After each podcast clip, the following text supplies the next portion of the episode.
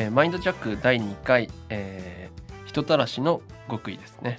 でまた藤井さんはい。今回もよろしくお願いします。よろしくお願いします。はい。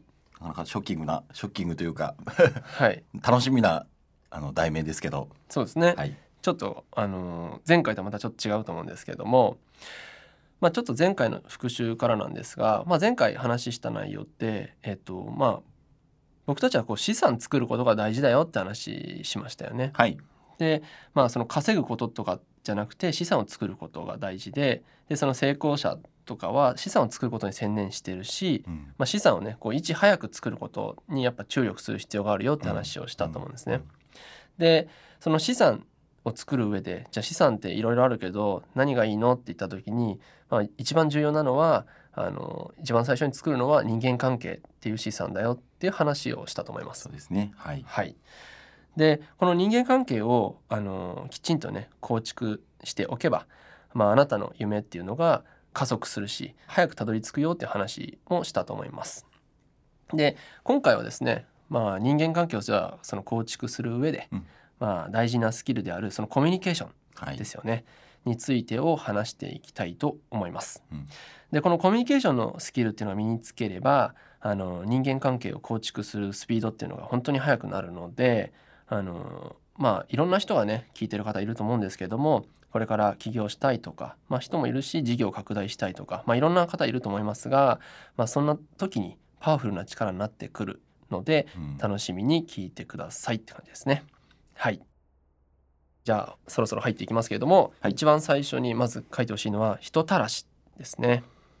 人たらしはい。さてこの人たらしって聞いたらどう思います？まあなんかうーんまあネガティブなイメージかポジティブなイメージかっていうとどちらかというと僕はネガティブあなイメージがあるなと思うんですけどね。どどんなイメージですか？ネガティブな。んかこうどう言えばいいんだろうな。人たらしなんで、まあうん。女たらしと同じような なるほど。こうこうやり込めるみたいな、はいはい。うんまあ嫌いじゃないですけどね。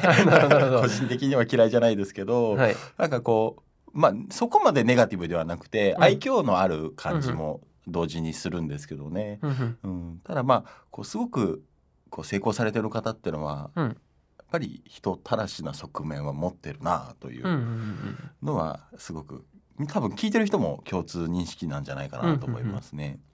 なんかもともとはなんか僕も調べたんですけど昔はその人を騙すとかそういう意味もあったみたいですね。このはい「たらし」っていう漢字があるっぽいんですけど人たらしの「たらし」っていう部分が。うんうん。ただ今は、えっと、そういう意味よりもどちらかというと誰とでも仲良くなれるとか、はい。あの人に好かれるとかそういう意味が、はい。あの強く使われることが多いみたいですね。うんで当然なんですけどあのそういう後者の意味はい。を、あの取って人たらしっていう話をしていくんですけれどもあのこの人たらしになるってなった時にそのさっき人に好かれるとかって話した時にそのやっぱ思う人たちは、まあ、誤解もしてるわけですけどこうじゃあ笑顔でねはい。接するとか、はい。あのなんかこう愛嬌よく相づちを打つとかなんかいろいろあると思うんですけどそういう話ではないんですよね。うん。そういうことをやっぱ思う人も多いんですけど、はい。ではなくてあのだからいつもなんかこうニコニコしなきゃいけないとかそういうわけじゃなくて、うん。ニコニコしてない人だらしもいっぱいいるんですよ。はい。だからそういうものではないよってことなんですけどじゃあ人たらしって何って話になってくるわけですね。ううんん、で、えー次にね書いてほしいんですけど人たらしイコールコミュニケーション上手ですね。人たらしっていうのはコミュニケーション上手だよっていう話になってくるわけです。うん。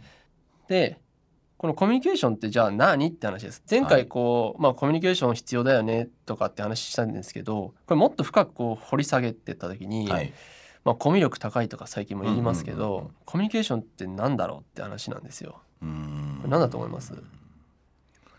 うん。なんか打ち解けるとかそういうイメージがうん。ありますね、逆に言うとコミュ障っていう言葉があるように、はいはい。はいなんかなかなか打ち解けられないからうんうん輪の中からちょっとどうしても外れていっちゃうとかっていううんうんうん。イメージは強いかな、そういう意味で言うと人と打ち解けるのがうん。っていう感じはイメージとして持ってますね。なるほどなるほど。それって本当あの本当その通りでコミュニケーションって、えっとまあ、どういう意味かって分からずに使ってる人も結構多いんですけど、コミュニケーションの、えー語源って、まあ、ラテン語になるんですけど共有するって意味から来てるんですよ。へなので、えっと、コミュ力が高いっていうのはあの共有してる部分が多いとかうん共通点が多いっていうことなんですよ。えなるほどだから相づちがなんかこう上手とかなんかニコニコしてるとかそういうわけじゃなくて あのそもそも全然違うってことですよね。はい。でこの具体例があって例えばなんですけどあの藤井さん海外旅行とか結構行きます？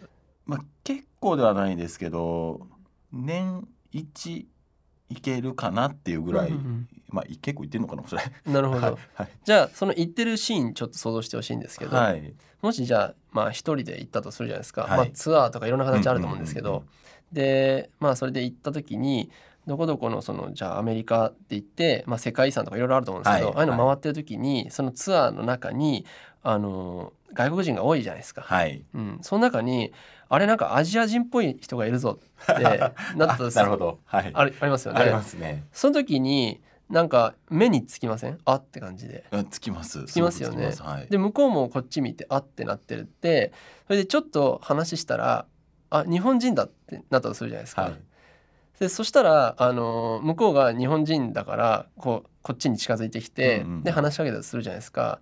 そしたらその時ってなんかどんな気持ちになります？なんか全然知らない人じゃないですか。はい。なのになんかこう急に日本人ってだけで、はい。なんか近く感じませんいやかすごく感じますよね。感じますよね。特にそのなんか秘境に行けば行くほどみたいな。なんかそうですよね。ハワイとかだと全然感じないと思うんですけど。あハワイはそうかも。はいなんかこう全然違う。まあハワイでも田舎とかね、うんすごくこうあの自然の中とか、うんうん。あとそのハワイ人しか集まってないようなところで一人見つけたりとかするとそう感じるんじゃないかなって今ちょっと思いました。例えばじゃあそれで、まあ、日本人だねってなってお互いがあーってなったとするじゃないですか。うんうんうん。でその後えどこ出身みたいな話とか、うんうん。うんど今回何で来たのとかいろいろ話あると思うんですけど、はい。はい。そしたらあのあ広島って向こう行ってきたら、どう思います？マジかみたいなでなりますよね。もうなんか兄弟みたいな感じになりますよね。ななりますはい。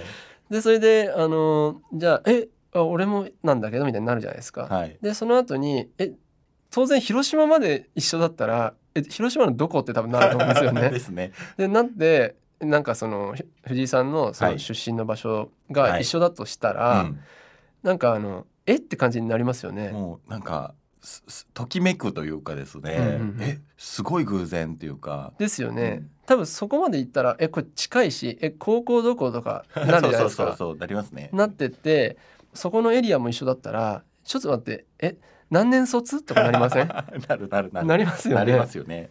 でなってってあじゃあ年齢が違うだけで同じ高校卒業で部活一緒とかになったりとかしたらもはや本当なんかこう兄弟みたいな感じになるじゃないですか 運命的な出会いしたとかってなりません、はい。なりますよねなりますね。これ。がコミュニケーションなんですよねうん。つまりこう共通点が、はい。あのあったりすると距離感が見えないんですよ距離感で見えないじゃないですか、うんうんうん。見えないんですけど、グッグッグッってこう一個共通点がうん増えることになんかこうその人との心の距離が縮まりませんか、うん。うん確かに。縮まりますよねあそういうあのよくありますよね。うんうん。だそういうシーンがすごいあると思うんですけどこれって本当あのー面白くてまあさっき言ったように日本人ってだけじゃなくて同じ出身地だったりとか同じ地区とか、まあ、中学校もそうですしあとまあ部活とかもそうですよね。うん、こういう話をなんか一個一個共通点が見つかると親近感感じるんですよ。うん。これが人間ってそういう動物なんですけど、うんうんまあ人間ってその共有する部分があると、はい。うん、親近感を感じる動物ってことなんですよね。うんうんうん、だからコミュ力が高いっていうのは、まあ、その共通点共有してる部分が多くあることででこの親近感っていうのは何かって言ったら身近な存在として感じられることなるほどね。だこれが多ければ多いほどあの親近感を感じてくれるわけですよね。うん、じゃあこれこういうシーンってみんなやっぱあると思うんですけれども、はい共通点が多くてとかってあると思うんですけど、このどうやったらじゃあこれ見つけとできんのって話になってくると思うんですね。うん。なんかこうそら海外に旅行行った時とかでそういうシーンになったら それはあると思うんですけど、はい普段からそういうのってあんまないじゃないですか。うんそうですねだだって同じ日本に住んでいるわけですから、はだから例えば飲食店の中で自分が大阪出身の人とかで、いはい東京にいるけど飲食店の中で大阪弁がすごい聞こえるってなったらおってなるかもしれないですけど、うんうんうんそうそうそういうシーンってあんまないじゃないですか。はいうん、だからどうやったらじゃあ見つけることできるのかってことになってくると思うんですね。うんでこの人たらしっていう部分まあなる部分ですねになるにはあの人たらしになるためのその考え方っていうのがあるんですね。なるほど。うん、コミュニケーション上手になるための考え方ですね。はい。でこれマインドセットって言ったりするんですけど、まあ、マインドセットはまあ考え方とか思考とかうんそういう部分ですうん。ね。だから逆に言うとこの思考の部分がきちんとあればあのテクニック云々関係なくはい。その人とのコミュニケーション能力はこうグッと上がるので、うん。まあ好かれやすくなったりするっていう話なんですけどそれがいくつかあるのでそれをねこれからちょっと話していきます。はい。はいまず、まあ、今この話聞いて藤井さん、まあ、どう思います？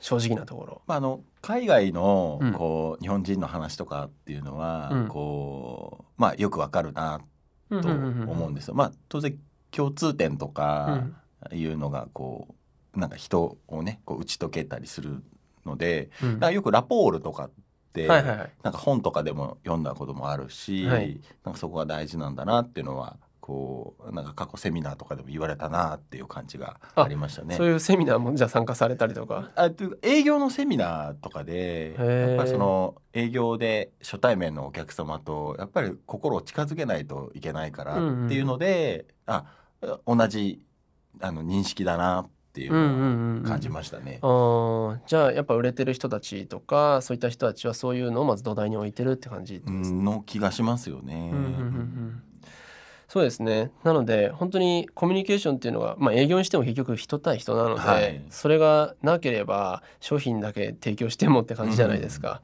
だからそういう部分っていうのはすごい大事だと思ってて、うん。でそれに対しての僕がこう考えてるマインドセットっていうのが5つあるんですけれども、はい、まあ、それをまあこれからあの話していこうかなって思ってるんですけど、まあ、人たらしのマインドセットっていうやつですね。はいでまあ1つ目なんですけど、まあ、ぜひね書いてもらえたらいいなって思ってるんですけどあのまず1個目は人は自分以外に興味がないうん、なるほど。ですね。なるほど。どう思います？これ聞いて。あのあれですよね多分あなたのことをずっと喋られてもみたいなあイメージがあるんですけど。コミュニケーションするときにうん全然聞いてくれなくて、うん置いてけぼりにされちゃうと寂しいなとか、あなんか、うん、まあそのイメージが強いかな。ーうんうんうんうはい。んなんかこうあのよくみんな言うのが分かってくれないとかってよく言いません？全然話聞いてないとか分かってくれないってみんな言いません？あの嫁に言われます。言われますか？でこれはなんでかっていうとあので一生懸命プレゼンしてる人とか熱くなっているじゃないですかそれが商品が好きっていうのもあるかもしれないし相手のことをなんか思っていろんなこと言ってるとかあのこうした方がいいよああした方がいいよとかあると思うんですけどそもそもなんかこうあのあ言ってねそれだけエネルギー持って言ったけどなんで聞かねえんだよっていう人もいると思うんですけど、はい。前提条件としてまずこう人間がなんですけどあの自分のことしか興味がない興味関心がないってことなんですよね。うん、だこれ分かっておけばあのーコミュニケーションのアプローチが変わるんですけれども、なんで分かってくんないんだろうってこう分からせようん、うん。う気づかせようこっちに振り向かせよう操作しようコントロールしようってこううん。なってっちゃうんですよね。うん。うん、そうするとちょっとドツボはまってっちゃって、テクニックにどんどん寄っていっちゃうんですけれどもまず前提として、えっと、自分以外に興味持ってないんだなってことを分かってさえいれば、はい。あのどういうふうに興味を持つかなっていうのを逆に考えるって感じなんですよね。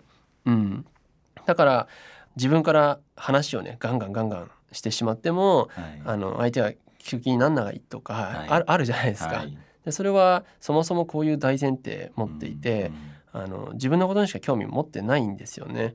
うん、だから逆に言うとですよ、うんはい。これはどういうことかっていうと自分に関することとかはい。あの自分自身に興味を持たれたりするとうん。相手に興味持ってくれるんですよ。うん。これなんか不思議なんですけど、はい。これなんとなく感じることあります？うん、まあ、あの。あれですよね。こうバレンタインとかに感じることバレンタインですか？なんかそういう 淡い思い出系がいっぱいありますねいやなんかあのあるじゃないですかこうチョコをくれて全然全然こう僕の視野からは外だった人からはいはいはいはいもらったりすると、はい。義理チョコと言われても感じですか？あれ？みたいな。はいはいはい。はい。ああそうそんな感じです、うんそれありますよね。ありますよね。ありますあります。ん。そうですまさになんかそういう感じでえっとまあ例例に挙げようかなって思ってたのがすごい近かったんだけど。本当ですか？例えばえっとそうですねあの興味なかった子が告白してきたりとかしたら、本当に興味なかったのに告白された自分に興味持ってくれたってことでなるほど。なんか急にあれなんか可愛いかもって思ったりとかあるじゃないですか。うんうんうん。いい子かもしれないとかっていう、うん。そういうのがあるわけですよね。はい。人間ってだからそういうふうに結構シンプルで、うんで他にもあの例えば、うん、藤井さんってなんかスポーツやってました？これバスケをずっとやってました。あやってました。はい。じゃあその告白してきた子がまあ興味ないわけですよ、うん。藤井さんからしたら。うん。だけど藤井さんがバスケやが好きだとかバスケやってるの知ってるとして、うん。なんかあのバスケのことをなんか教えてくんないとかうん。言って「え興味あんの?」って言って、まあ、はい。ちょっと勉強したくてとか、はい。で言ってでちょっとじゃあ教えてあげたりしたらちょっとずつ知識つけてきて「ねえねえ何々の試合見たんだけど」とかこう毎回言ってくるようになったら、はい。どう思います、いやまあその恋愛対象になるかどうかは別にしても、うんあの分かんないんですけどねそこは、うんただまあこう悪い気はしないですよね。悪い気はしないですよね、はい。うん、だんだんなんかそその人に対して関心興味関心なかったのが、うん。ちょっと興味関心湧いてきたりとか、か気がついたら一緒になんかバスケ観戦してるとかってこともありえますようんね。ありますね。ありえますよね。っていうふうにあの自分に自分以外に興味がないんだけれども自分に関することうん。うんとかその自分が興味を持ってることうんうん。に、えー興味を持ってくれるとはい。その興味持ってくれた人に対しておって感じで興味を持つんですよそうね。ですね、うん。これすごい大事で、うん、なかなかでも知ってるとできるのがむずで違うんであなるほどなるほど。大事なのは分かってるんだけどうんこう例えば営業の世界になっちゃうとこっちのことを言いたいことがねこうあってなんかあのー見えなくなっちゃうってことは多いかなっていう気もしますよあね。なるほど。うん。それはなんかナイスパスのようなあれですけどつ次のマインドセットはい。2個目なんですけど、はい。これがまさにその話の土台になるかなってちょっと思ってて、うんうんでそれは何かっていうと二つ目ですはい2つ目です、はい。2つ目はコミュニケーションイコール宝探しなんですね。コミュニケーションイコール宝探し。これも書いてほしいんですけど、はい。あのさっきその知ってることとできること別って話あったと思うんですけど、うんうん。まさにそうだと思うんですよね。でそれを壁になっちゃってるブロックになっちゃってる部分っていうのはやっぱりそのやるってことは行動するってことなんで、はい。一歩踏み出すのがこう億劫だったりとかはい。があると思うんですよね。はいまあ面倒くさいってのもあるかもしれないですけどだそれはそもそもテクニックとして情報としては知っているけれども、あの自分がこうやらなきゃっていうこう義務みたいになっちゃってるわけですよね。うん。でもそれがあの楽しいなとかうん。思えるような感じだったら進んでやれるじゃないですか。はい。だそのことがやっぱ大事だと思ってるのでこのマインドセットはすごい大事であの僕がやっぱいつも思ってるのはその相手に興味を持ったりとかする上でやっぱ大事なのは宝探しって思ってるんですよね。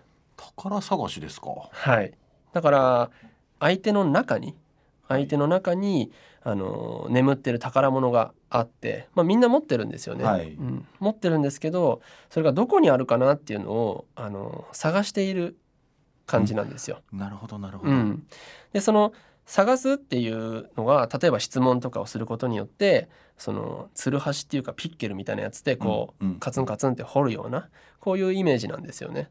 うん、だから、えっと、そのコミュニケーションの話ってさっき共有するって話あったと思うんですけど、うん共通点探すっていうのはその当たりをつけるというかここに宝があるかもしれないなっていうそのきっかけ作りうんに近い感じなんですね。なるほど。うん、だ大前提宝探しって思ったらこの宝がですねえっともう本当宝探しだから見つかった時って結構感動で、はい。自分もそうだけど向こうもやっぱ共通点があったからこれだけ近づいて、うん。でお互いのその共通点からじゃあ君にはこれができるね。僕にはこれできるね。じゃあこれできるねってなったりすると、うん。結局それが資産になったりするんで宝物っていうことにもつながってくるんですね。うん。うん、だから大前提本当に宝探しって思いながら、えーコミュニケーションをしてほしくて、うん。あのまあ、コミュ力が高い言われてる人たちはやっぱり共有する点が多いし共通点がやっぱ多くて、はい。うん、でそれをこう当然ですけど多いってことは探してるってことだし、はい。見つけてるってことなんで、はい。だから相手に興味持ってることは大前提なんですよね。うん。だからインタビューになっちゃダメなんですよ。うん。うん。うん。インタビューみたいに質問攻めする人たまにいるじゃないですか。はい。でもそれって興味ないけど聞いてるよねって感じで、なるほど。うん、で聞いちゃってで返したことに「へえそうなんですね」ってこう音のトーンが棒読みの人とかいるじゃないですか。絶対に興味ないねっていう感じな、うん。だからこの質問不毛だったなって分かっちゃうし、うん。でもこの人何持ってるのかなっていうのを考えながら話すると、うん。あの一個一個の質問からもう音のトーンからあのリズムとか会話の弾み方とかが全然違くて、うん。でその宝物が見つかった瞬間のまあ向こうの喋りっぷりがすごいですよね。はい。うん、そういう経験あります？あのうまくいった時とうまくいかなかった時が差が激しいので、まあ、なかなか見つかった時はなんか席を切ったように向こうが。バーッとなるし、うんうん。ただそのまあ僕なんか営業経験が長かったのでなんか強引にラポールを築こうっていうのも今聞聞きながら、うんうん。なんかあのどこ出身ですかとかって全部かすることがあるんですよね。ああ全部ダメだった。ああなるほどなるほうんそのど。時にさっきの話じゃないですけど、こうんこっち側のアンサーに対して心が寄り添ってなかったのかなとうんか、でやりがちだったのかなって今ちょっと聞きながら反省しました。なるほど。いろいろなんかこう思うところが。多分聞いてる人も分かってはいるんだけどっていうのはあるんじゃないのかなとうんうん。思いますね。ただその宝探しっていうふうにおっしゃっていただくとなんか楽しくなるというか。そうですそうです。うん。ゲーム感覚って言ってもいいぐらい自分の中でこの人がいくつ見つけられるかなみたいな感じでうん考えたらよくて、うんうん。これ本当、うん、見つかる人5個6個とか見つかったりすると、はい。もはや奇跡みたいなレベルになるんですよ。そうするとなんかこうハグし合うみたいなことが、は 謎に起きたりとかするっていうか、で逆に全然なかったとしてもあのそれは問題だっていうわけではなくて、はい。あのなかったらなかったで全然それをこう保管する方法ももちろんちゃんとあってでもないというよりはあのその人に興味を持っているってことがポイントになるのでう、ん興味持ってなくて言ってたらそれただのテクニックでありただの質問じゃないですか。はい。で当然向こうはそれ感じちゃうから、うんあの会話も途切れるじゃないですか。うんなんかこう沈黙したりとかも多分起きると思うんですよね。うん、はい。らそうじゃなくて興味を持っている。でも興味を持てってその義務で言うつもりはないので、うんうん宝を見つけようとしているってことなんだなってことを考えてほしいなと。なるほど。うん、でこれトレーニングがやっぱ必要だと思うんですね。最初なんかこう歯磨きじゃないけど最初からできる人じゃないはいないと思うので、ただ僕もだからトレーニングっていうのをしてった結果あのやっぱいろんな人にやっぱ合うんですけうど、ん。あのーまあ面白いんですけどこれ宝物って共通点から見あの見つかって人間関係とその資産になるわけですけど、はい。場合によっては才能を見つけたりすることもできるようになるんですよ。あ？この人にとってはこれが強みだな、はい。だからこの人は今これやりたいって言ってるけれどもこういうビジネス多分向いてるな。これやった方がいいなっていうのが僕なんかはそういうのがなんかこうへー。わかるようになるっていうかだそうするとより宝探し楽しくなるんですよね。はい。この人はこれをやっていきたいって言っているじゃあそれをどんどんこう聞いたりとかコミュニケーション取っていったらあこの人こういう才能あるからじゃあはいこの仕事とかにマッチしてるなってこともあれば、そのためにはこういう人が必要だからこういう人は一緒に組んだ方がいいねってなったりとかうーん。とか、うん、それよりもこっちの方が何々さんは映えると思いますよっていうことになったりとか、はい。なんかあの僕が勝手にイメージしてるのはあのドラゴンボールとか見たことあります？もちろんもちろん。あります？ありますありますあ。なんかナメック星人の最長老みたいなイメージがあってはい。未来をこう見れるなんか。その人の潜在能力引き出すみたいなだから自分の中ではこういう道とかこういうことって得意じゃないのかなって思ってたのがやってみたら結構花開けたっていうのとかもあるじゃないですかそういうのもコミュニケーションの中からあ多分それだったら何々さんこっちの方がいけますよっていうのがん見つけられたりするようになるんですよ。はい。でそういう風になってくるとより向こうの人相手からはこの人すごい、うん、私のことも分かってくれてるし才能を見つけてくれたとかなるじゃないですか,、うん。資産になるんですよね。確かに。がっつり。あのハイネさんとの関係を振り返ってみたらまさにそんな感じだったなって今。あ本当ですか？それはそんなあそうか。そういうことだったのかって今思いました。そうですそうです、はい。だから宝探しっていうのは本当共通点っていうのはきっかけに過ぎなくて、はい。それをどんどん掘り進めていくとあのいろんなもの出てくるんですよね。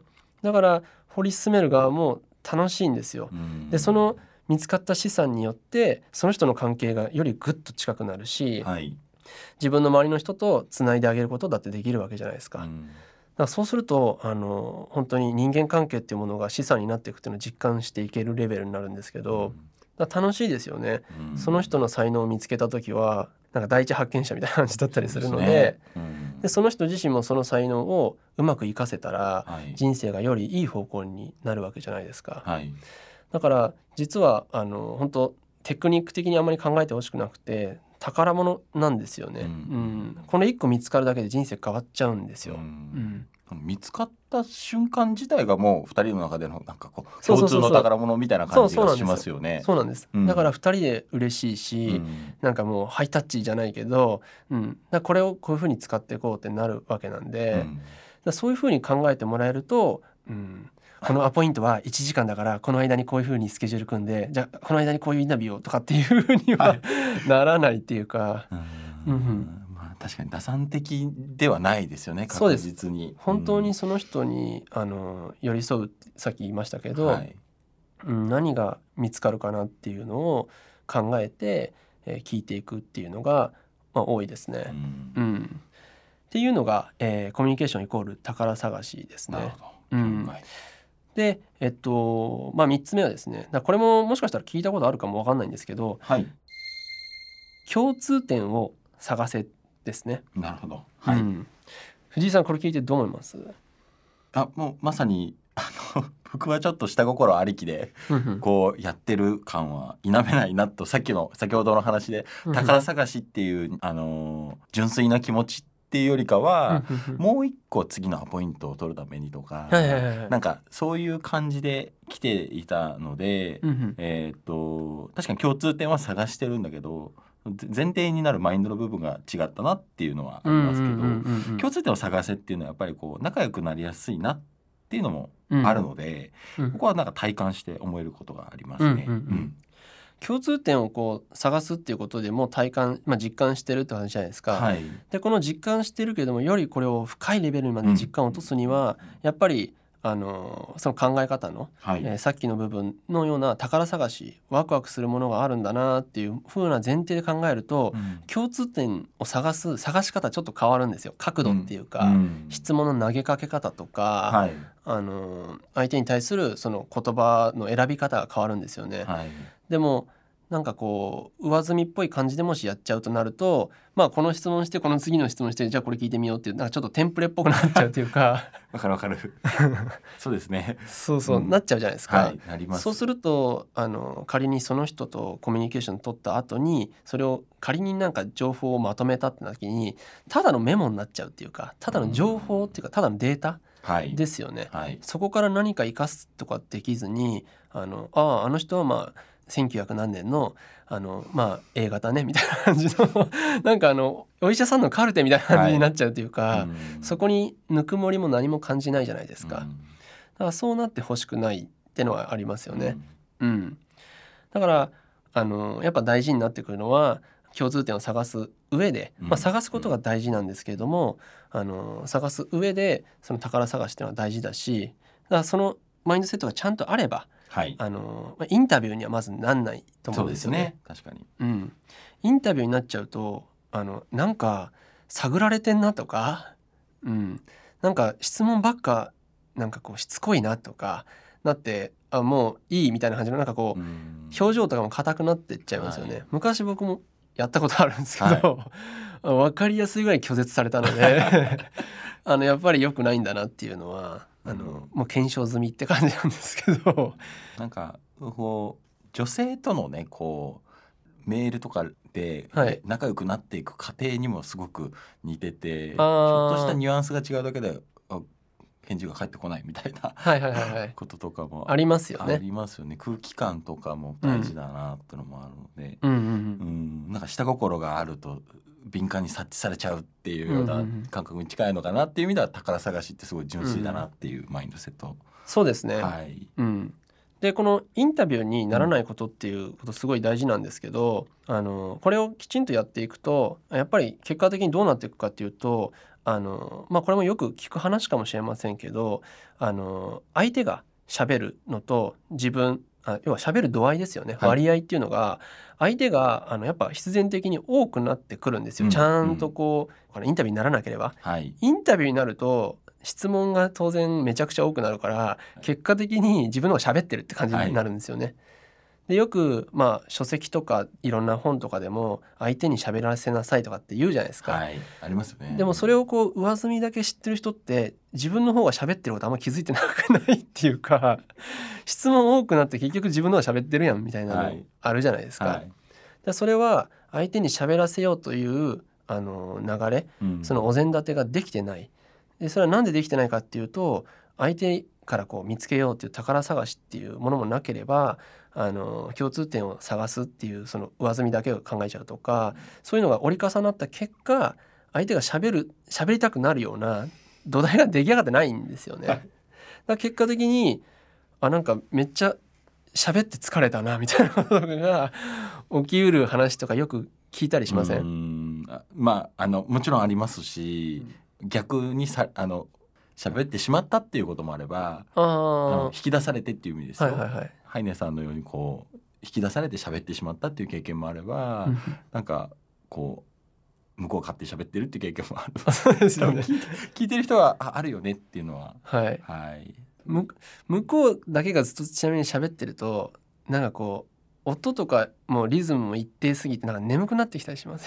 そうなんですよね。ですよね。なんか本当念仏のように聞こえてくるっていうか そうそう、ありますよね。ありますあります。うん。な自然にまぶたが重たくなってくるじゃないですか。うんでもそれを一生懸命なんか伝えたったみたいな感じで思っちゃう人とかもいるので、あのまあ違うんですけどね。はい。うん。だそういう場合って全く覚えてなかったりするじゃないですか。入ってこないですよね。入ってこないですよねうんうん。だからそこは違うよっていう。だこの誤解してほしくないのがその相手が喋る方が多い。うんまあ、僕は大体相手が8で自分が2とかっていうのを目指してるんですけど、あの最初はインタビューではなくてその質問から入ってったりするからあの質問していく中で55ぐらいなのかもしれないんですけどそれがだんだん共通点見つかってきたり相手が喋るようになってきたら自然にこれが4対63うん。対7みたいな感じになってきてで相手がこうぐわー喋ってくる。うん。この状態に導いていくっていうイメージなんですよ。はい。うん、だから最初からなんかこう自分が2で8とかってありえないじゃないですか、うん。じゃあちょっと喋ってくださいってなんか変な話だし、はい。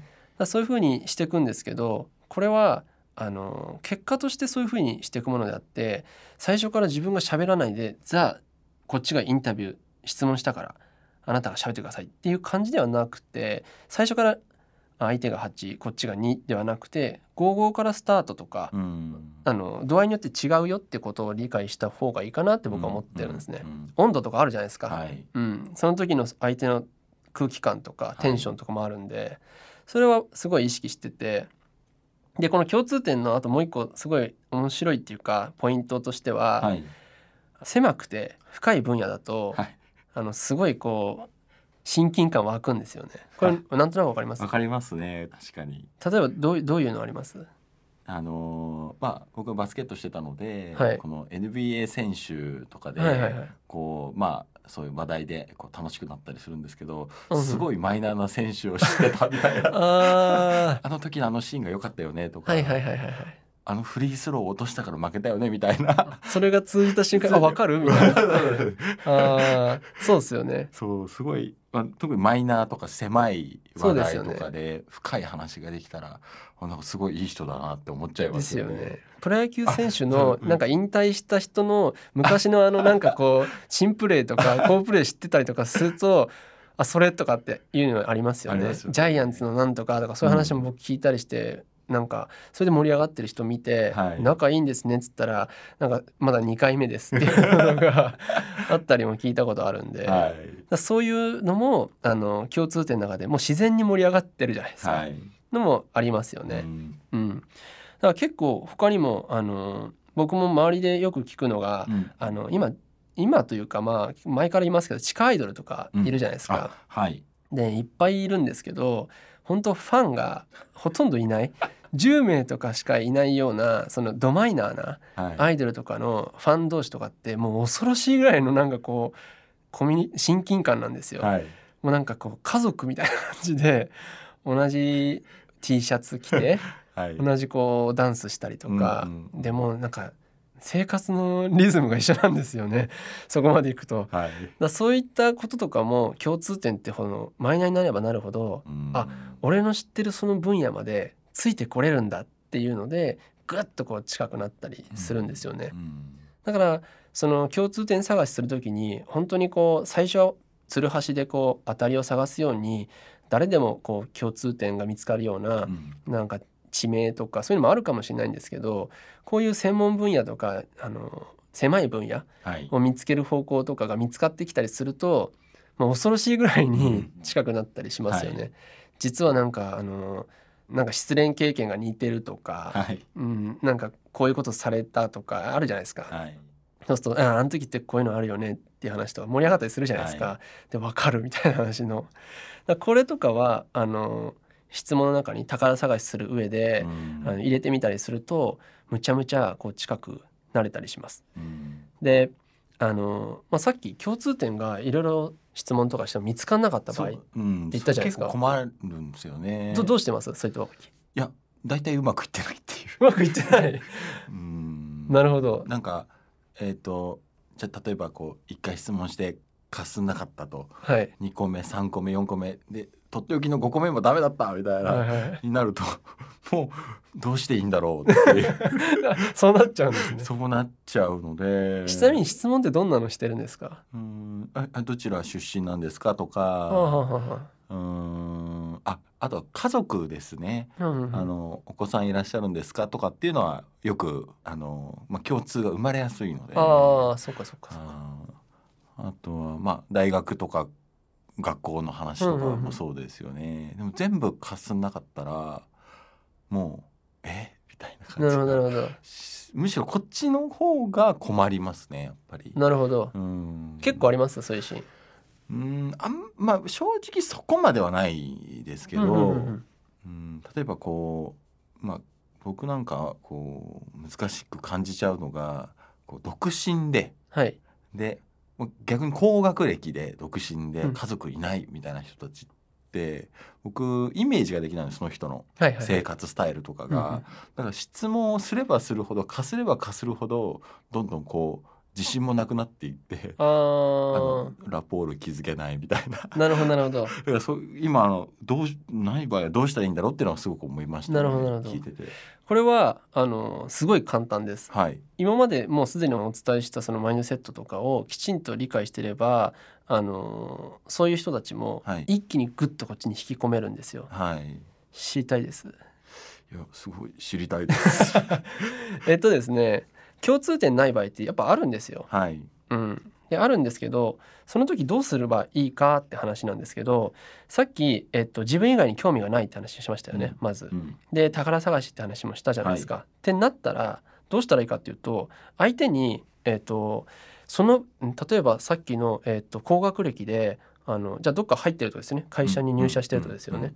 で、えっと、自分自身の、まあ、接点がまずなくてで独身でとかなって共通点がない、はい、うん、自分は既婚だけど向こうは独身だとかなってるわけですね。はい、そしたらあの唯一その情報しかもしなかったらですよ。僕だったらですけどあのそもそも僕の場合もキャリアがないので高学歴ってことは相当勉強したんじゃねえのかなって思ったりもするわけですよね。まあいろんな人いると思うんですけど。はい、で、えー、相手にだから興味を持つってことですよね、はい、さっきの話じゃないけど、はい、だからそのキャリアに行く高学歴になったってことはどんだけ勉強したんですかとか、はい、うん、とかあのその背景ではやっぱり僕の勝手なイメージですよ。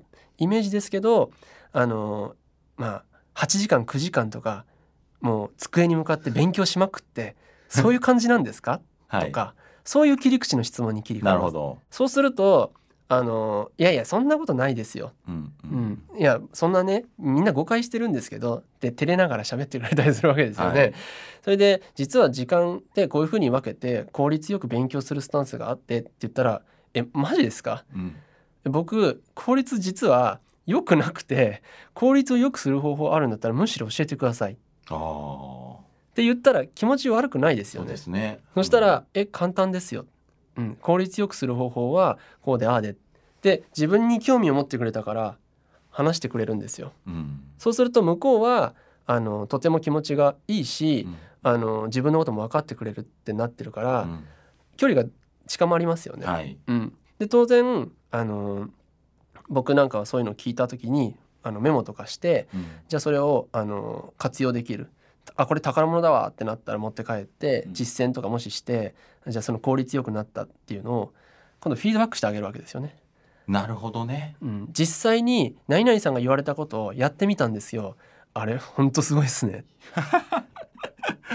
どう思います？人たらしいって感じですね。そう言われたらあやってくれたんですねってなりますよね。うんうんうんってなると向こうとしてもすごい嬉しいうんし、うんあの2人の間でここでまた共通点できたりしましてそうですね。うはいん。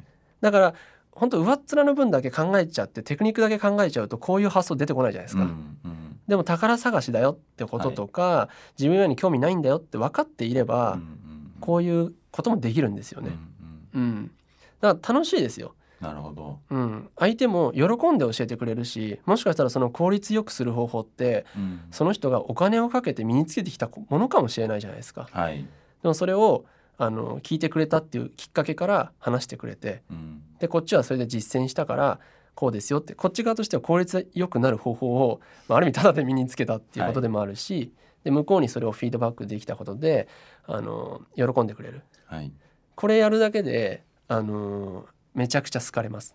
だから僕はあのコミュニケーションする上で自分が上とかうん。相手が上とか下とかっていうのはあんまり気にしてなくてですねよくそのポジション取りとはいかする人もいると思うんですけど、あの自分の専門分野はもちろんありますけどわからないこと自分の勉強してないことうん分野はあの勉強してないので教えてくださいっなるほど。て言っちゃいます。なるほど。そうするとこの教えてくださいって魔法の結構言葉で向こうとしてはいいよって感じになりやすいじゃないですか。だうんからその方がいいですよ。確かに。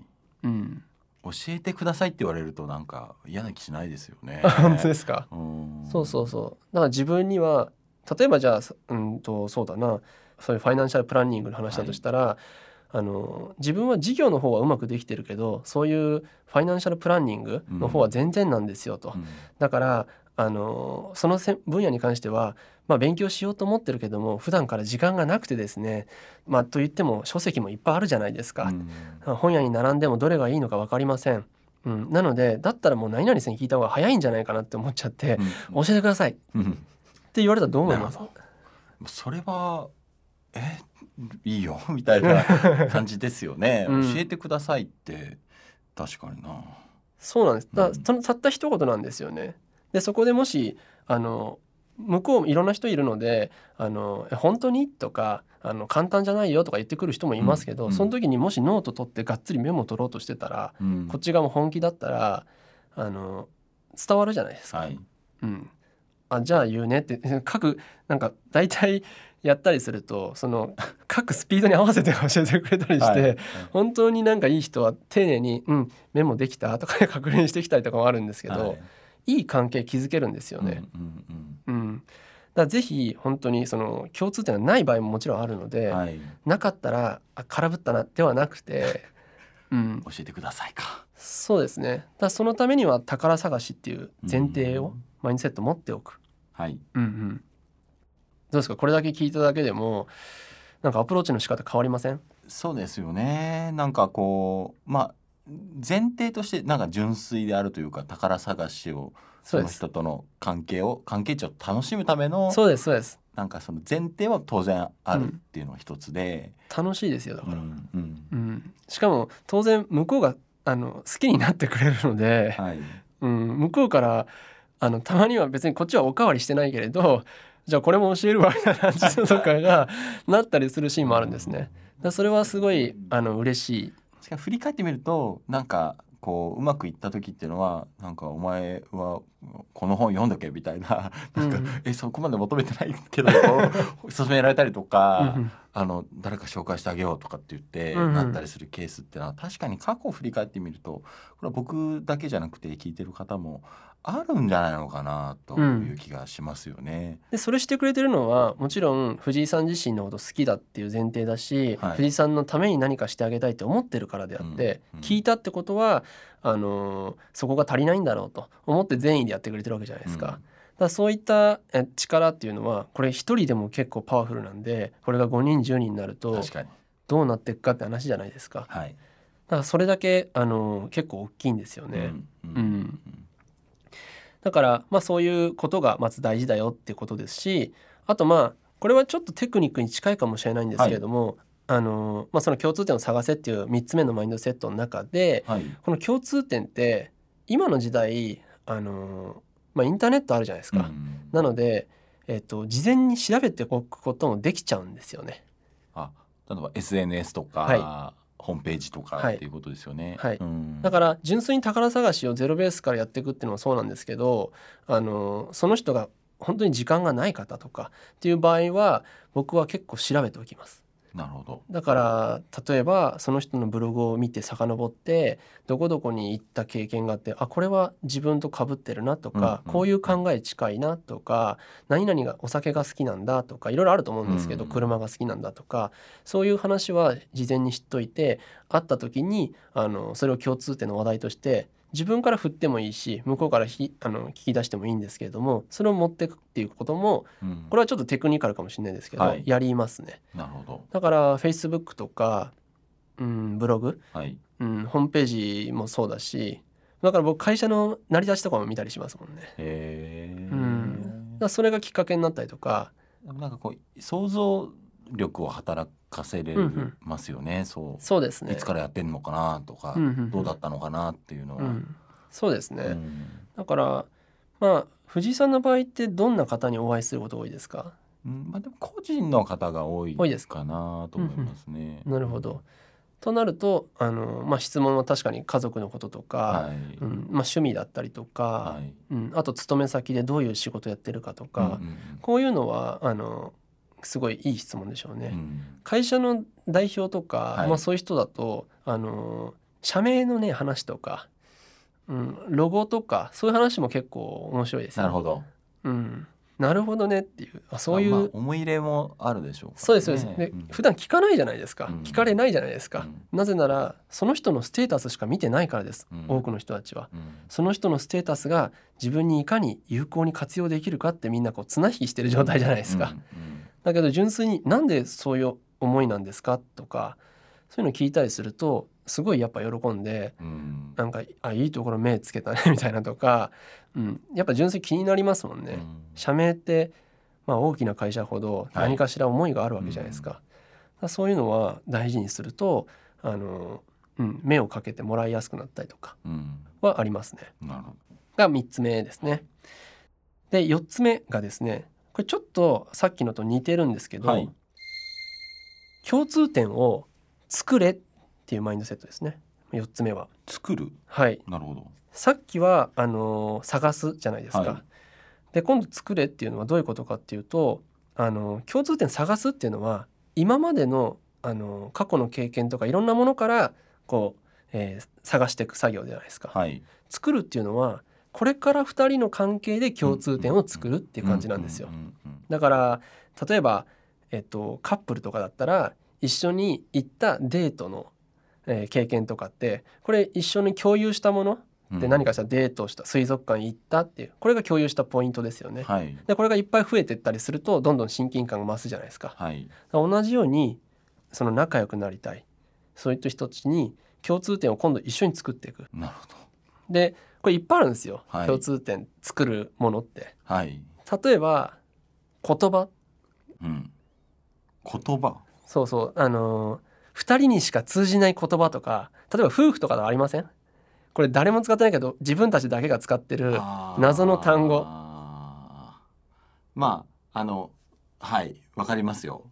これっていうのはちょっとすぐパッと出てこないですけど、うん、その意図してることはわかります。とは、はい、とか親友同士でとかなんかとあるこう親密なコミュニティだけで使われている、用語、うんでもそれ外部の人からは全く分かんないんですよ、はい、何言ってるか。隠語みたいな感じ、ね、そうですね、はい、でも俺らは知ってるってこれだけで結びつくんですよね、はい、まさにあの二ちゃん用語とかもそうじゃないですか、っていうふうにその言葉が生まれるんですよね。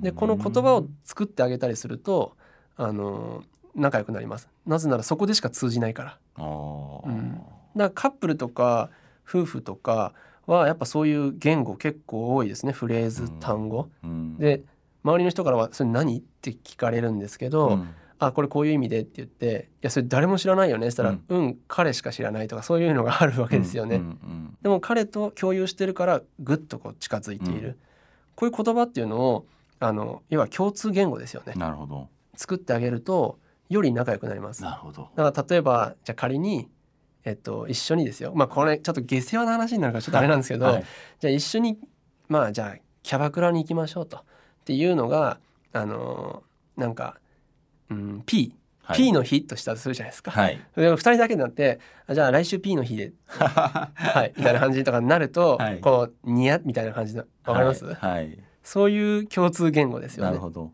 うん、だからそれはどんなものでもいいんで共通言語を作っていくとあのまあ分かってるよあれでしょっていう感じになってきて、ぐっと近くなるんですよね。確かにそれ作っていくと仲良くなれますよね。なるほどね。そうそうそう。それはありますよね。うん。うんそうそうそう。これをだから意図的に作ってみたりするとすごくいいですよね。うん、言葉なんかはあの面白いですよ。本当に 本当に面白いです。とかあとはまあ時間、はい、共通点をこれから作っていく上での大切なのは時間、まあ、経験とも言ってもいいんですけど、はい、これさっきかな、うんと、うん、藤井さんも言ってましたけどまあ、一緒に誰か飲みに行くとか、はい、その飲みに行って、まあ、接待とかもそうかもしれないですけどそういう時間を共有する、はい。うん、ってなるとそれが共有したポイントとしてあの時一緒に行ったよねっていうのでこうグッと仲良くなるじゃないですか。はい、実際のところはあのもしそういう飲み屋だったら女の人と話してたりとかするから、うん、ほとんど話してないんだけどなって思っても、うん、一緒にその空間を共有したとか、はい、時間を共有したことでなんか一緒の思い出ができて確かにそれで仲良くなったりとかありますよね。ありますよね。うん、完全にありますね。ノミニケーションにも近いかもしれないけど、はい、地方とか本当だからもうそれで食ってますっていう人とかもいますね。いますよね。いますいます。僕もなんか福岡の知人とか毎日それっていう話とかでただ業務の話とかを全くしないと、はい、で一緒に行ってもほとんどその社長とも話しないと。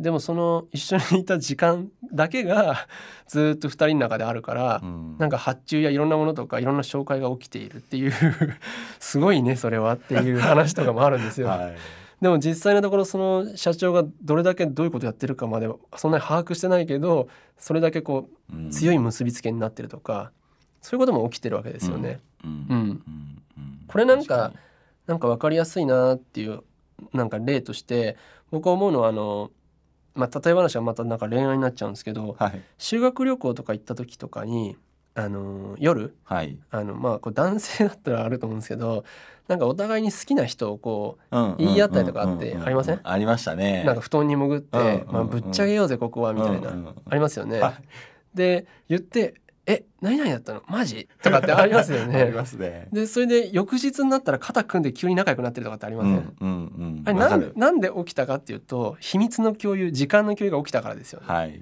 だから共有するっていうのが一個増えるだけですごい結びつくんですよね。なるほどそうそうそうそうそう。そうか。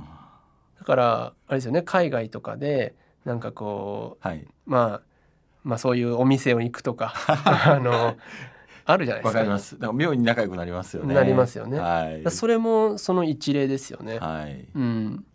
だから本当にあの時間っていうものを一緒に共有するだけでそうなったりとか、はい、これを意図的にやってったりするっていうのもあのもちろん大前提宝探しありきですけども、はいはい、すごいあの共有点が増えれば増えるほど近くなっていく。なるほどうん、いろいろ思い当たります？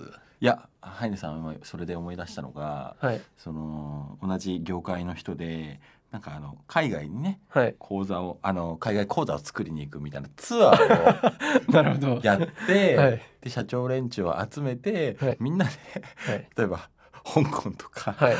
行って、はい。で、まあ、表向きははい。あの講座を作るんだけど、はいはい。その夜はい。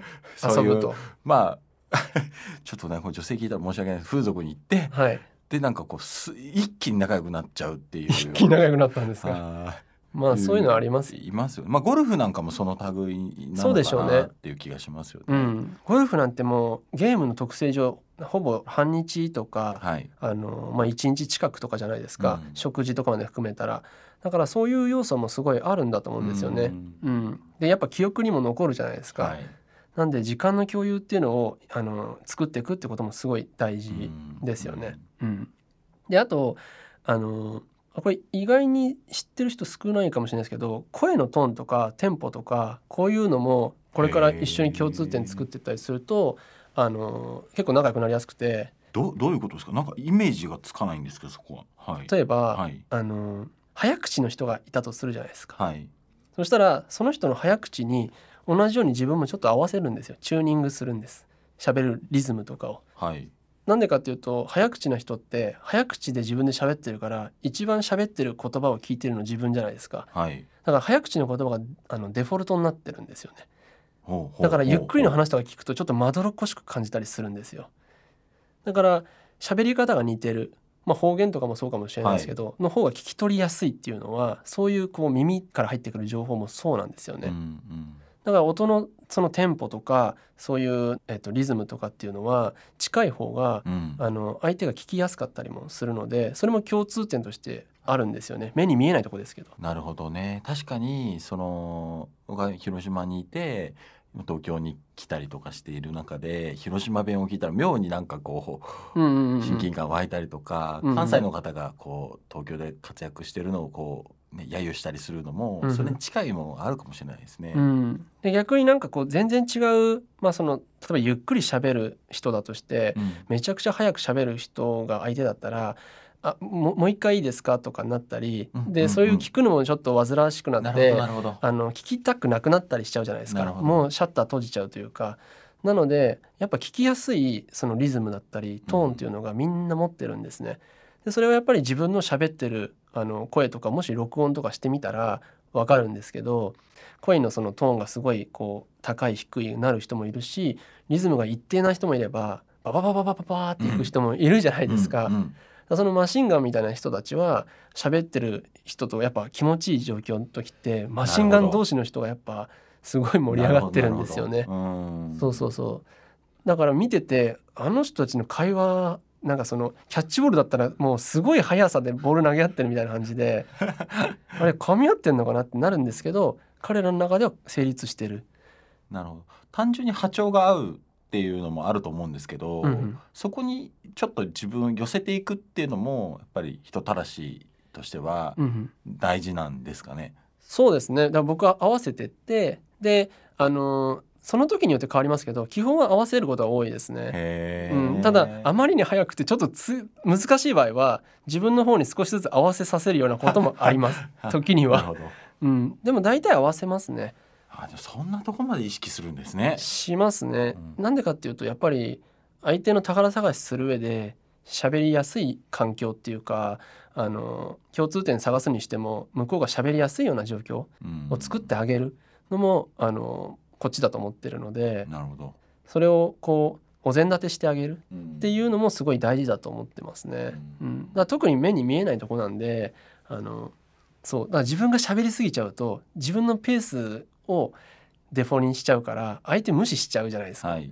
そうするともうコミュニケーション終わっちゃうからそうかそうか。そこは結構、うん、自分がたくさん喋る時はうん結構気をつけてますねあやっべペースが乱れたとかは、うん、ありますもんね喋りすぎる時は。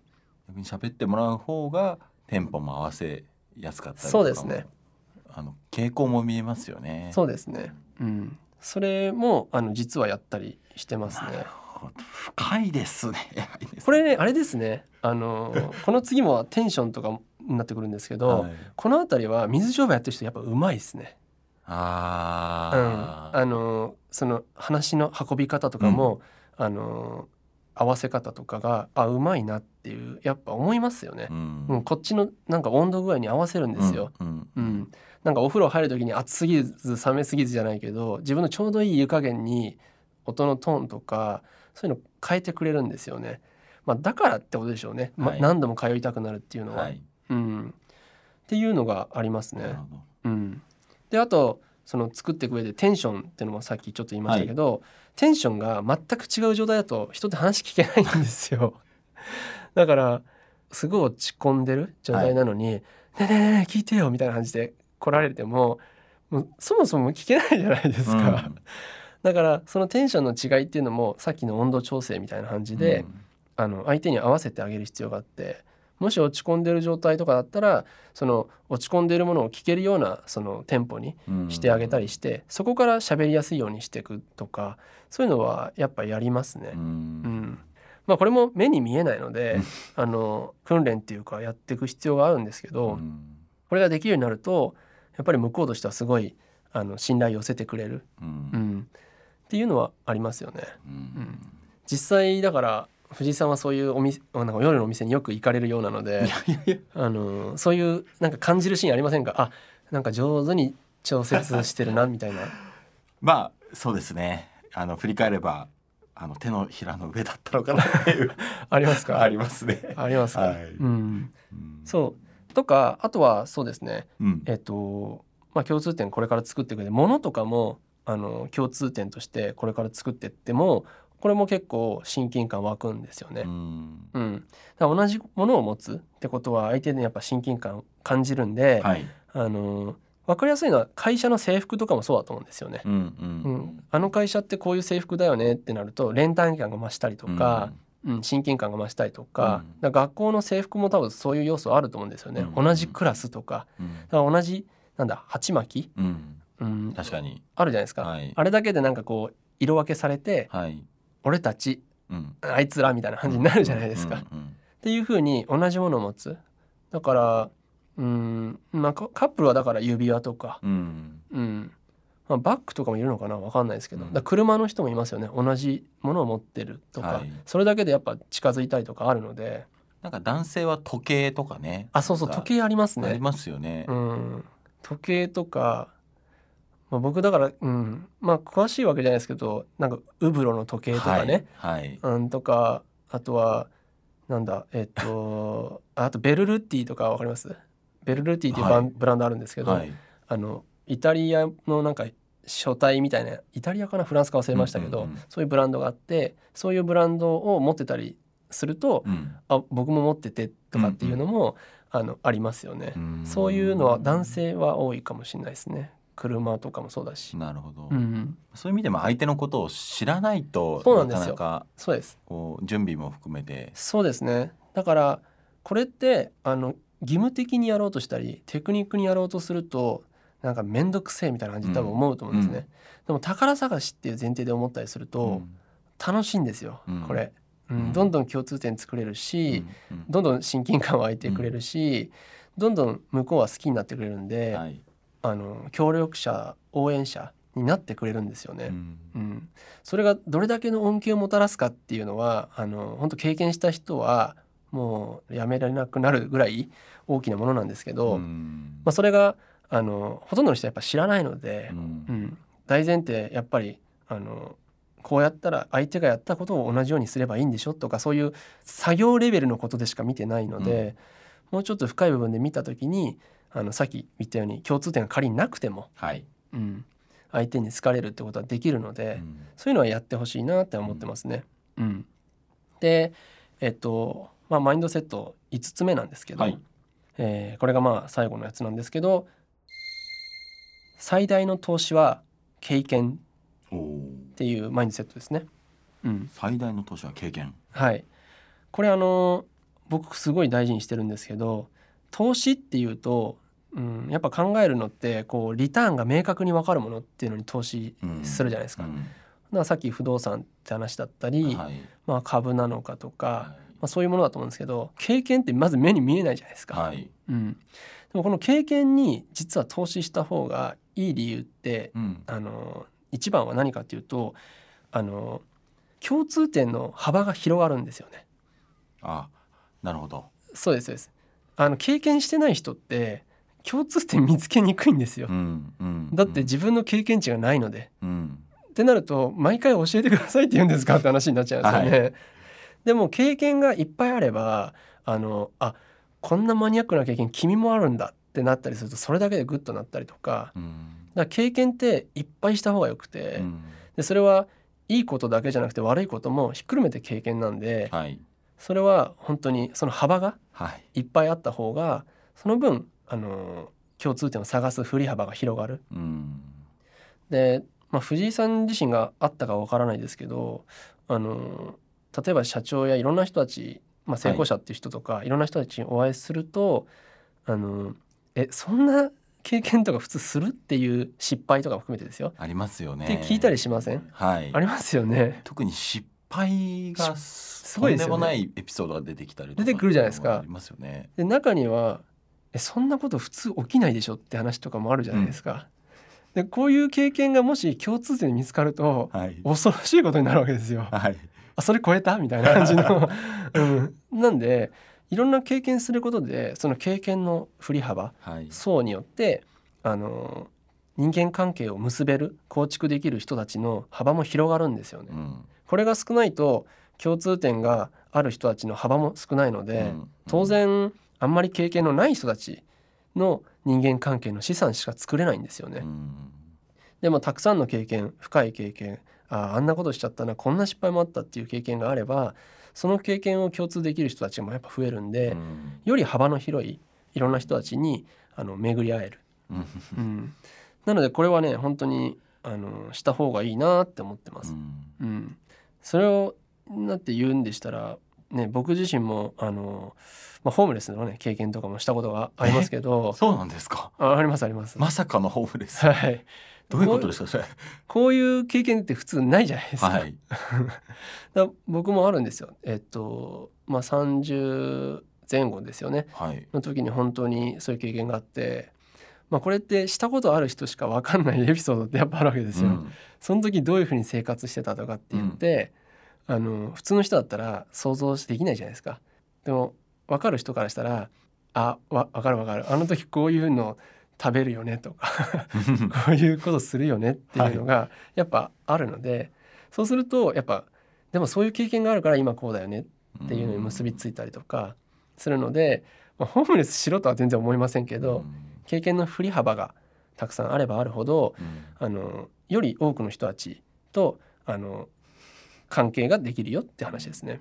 うん、なんかそれに関して藤井さんがああそういうのあるなってなんかあります？いやなんかしあのー社長さんとかとお話しすることもやっぱあるんですね、うんうん。仕事からね。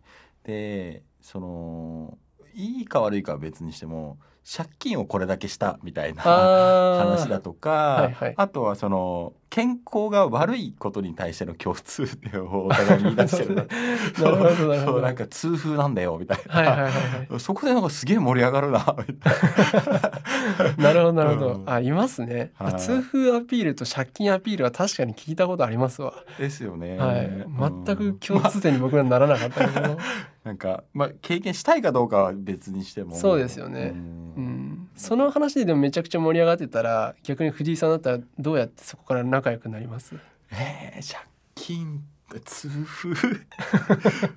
うん。あでもまあその逆に教えてくださいみたいな話なのかなと、うんうん。逆にどういう食食生活だったんですかと、うんうんうん。でそうもしならない方がいいと思われてると思うので教えてくださいっていうようなあそうですね。感じかな、うん。今の感じで言うと。はい、はい。それはすごい多分いいと思ってて痛風で盛り上がるってことは痛風ネタで盛り上がれるぐらいマニアックなものを知ってるわけじゃないですか、はい。そしたら僕痛風になったことないし痛風になる人ってまあこういう条件やこういうことしかやんないとならないってネット見てもあるじゃないですかと、そんな中痛風になるってどういうことですかって話じゃないですか。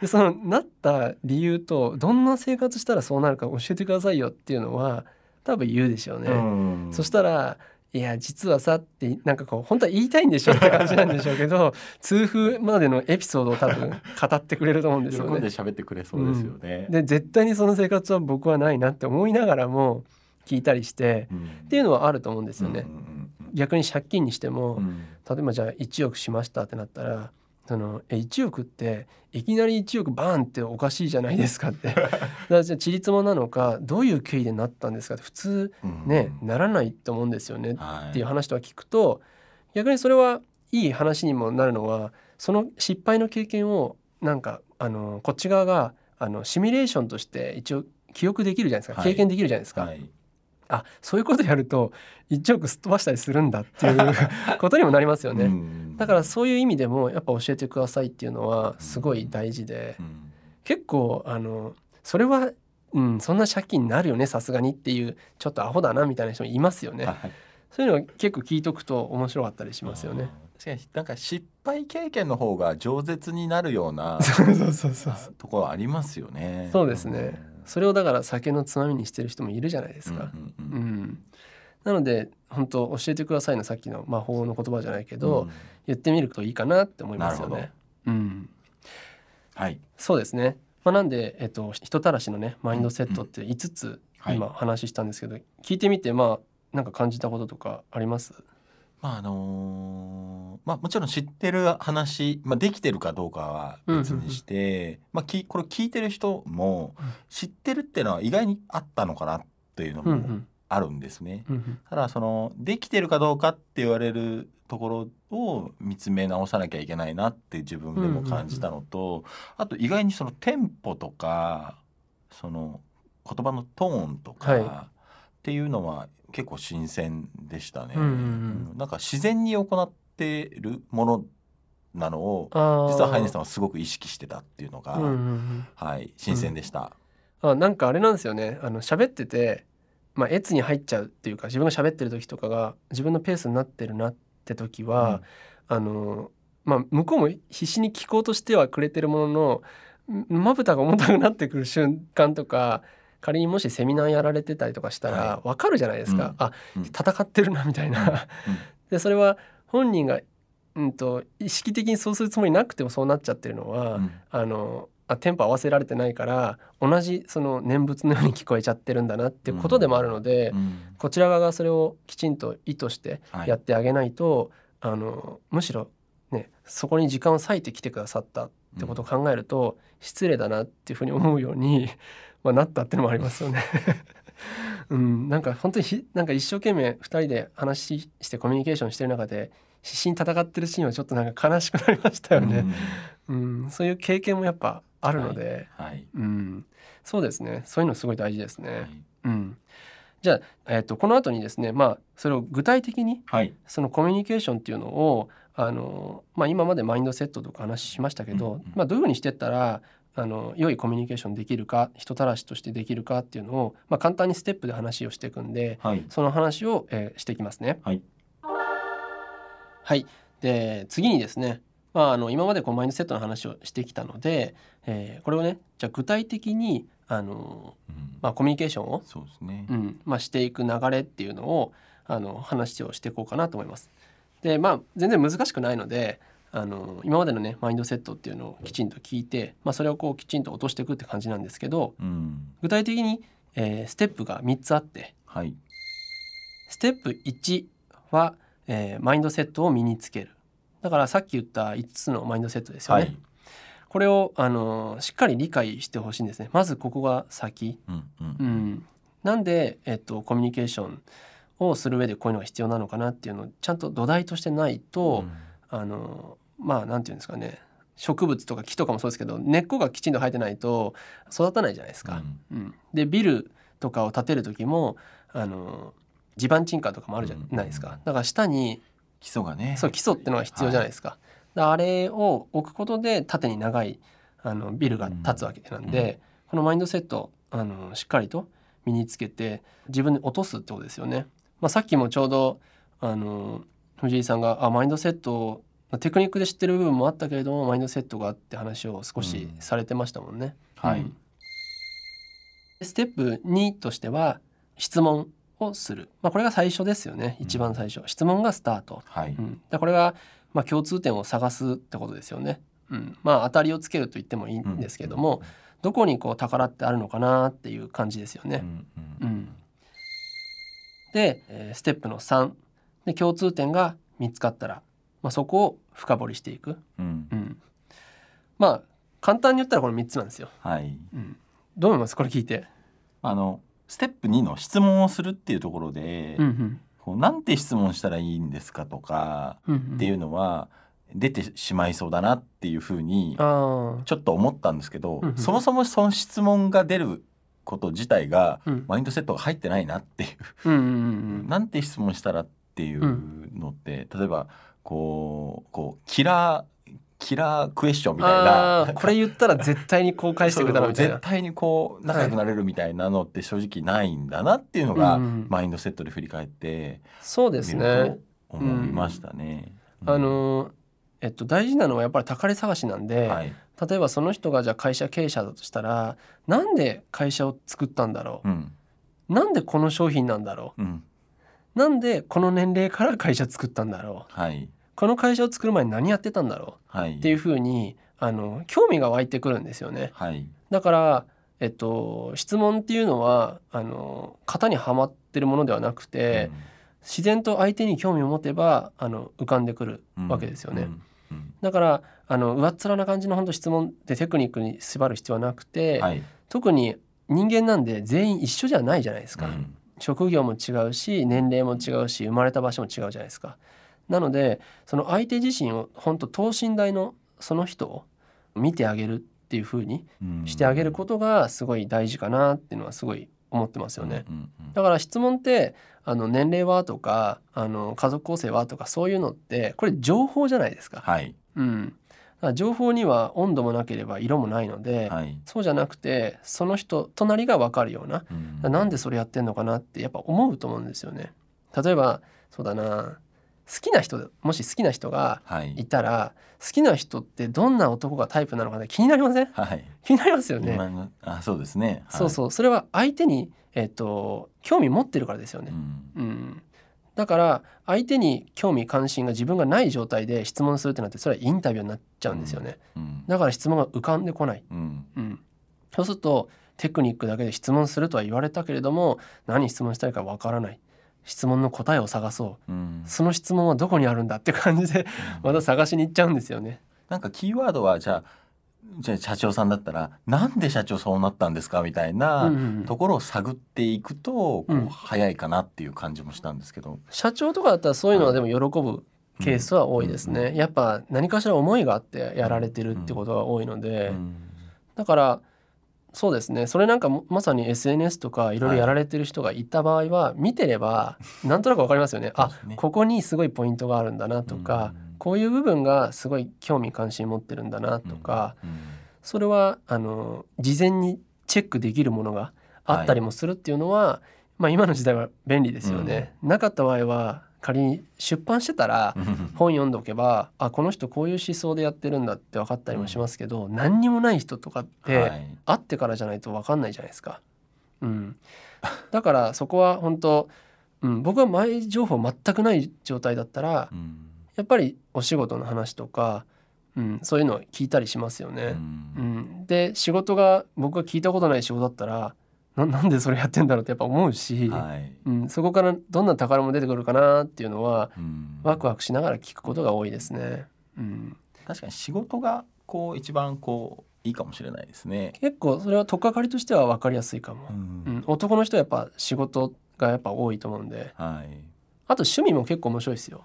ううんん、例えば「いや実は趣味が釣りなんです」とか言ったりとかああったんですよね過去に。はい。でその時に「あ釣りですか」と「釣り好きなあの社長とか結構いますよね」みたいな。はい。でも僕釣りとゴルフはあのよく誘われるんですけど全くそこにこう足が重いんですよと。うんだって朝早くないですか？って話とかしてだから興味はあるでも一歩が重たいんですよ。はい。でそれあのなんだろう朝早いのは辛くないんですか、うん。そういううん切り口で聞いたことがあるんですよね。うん。うん。そしたら「何言ってんだよ」みたいな話になって、うん。うん。朝から行くのってこうでああでってこうプレゼンしてくるわけじゃないですか。はい。でそのうちにあ面白いかもしれないですねみたいになったりして、うんうんうんじゃあ今度教えてくださいって今度なって じゃあいいよ誘うよって話になったりとか,、はい。だこういうのもありますよね。なるほど。うん、すごい自然でしたねし自然でしょ、はい。そうそうそうそう。そういうのはだからありますね。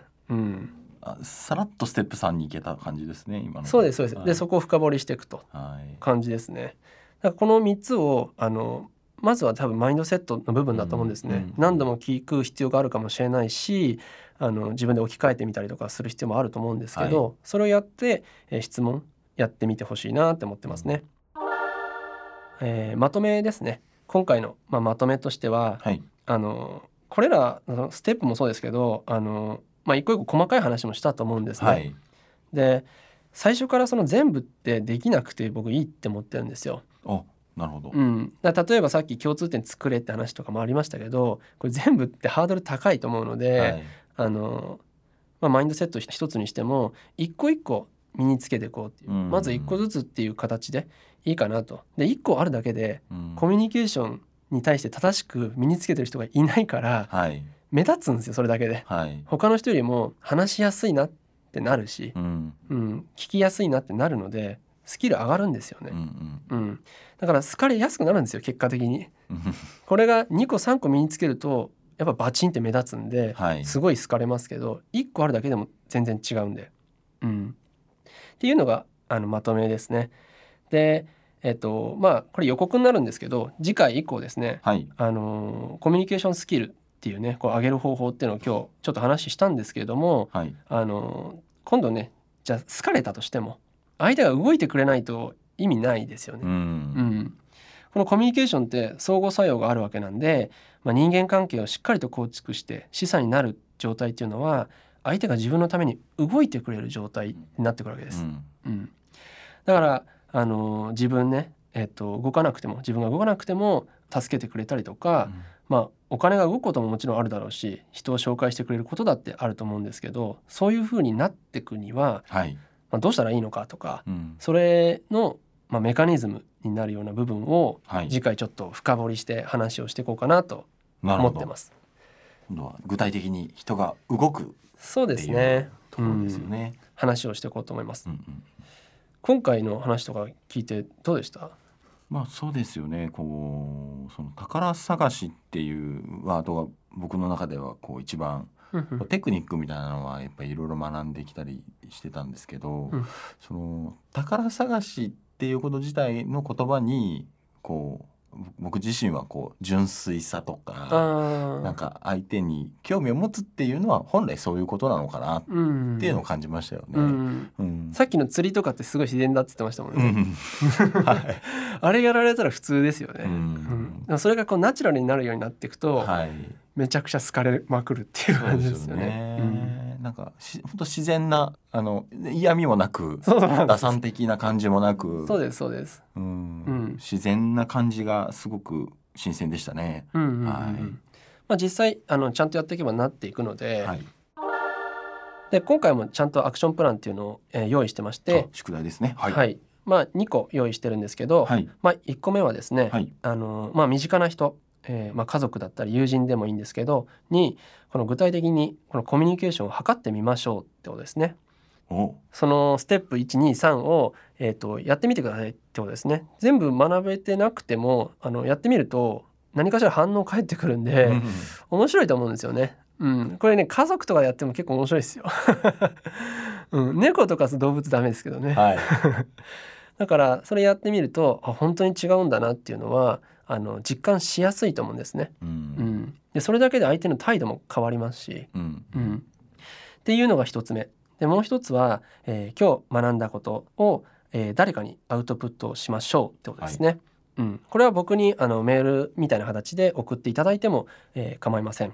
うん、この2つを、えー今回はアクションプランにして今回の、えーテーマ第2回目ですね人たらしの極意っていうのはあの終了したいと思います。はい。今回もですね、えー藤井さんどうもありがとうございます。ありがとうございました。次回もまたよろしくお願いいたします。楽しみにします。はい、それでは失礼いたします。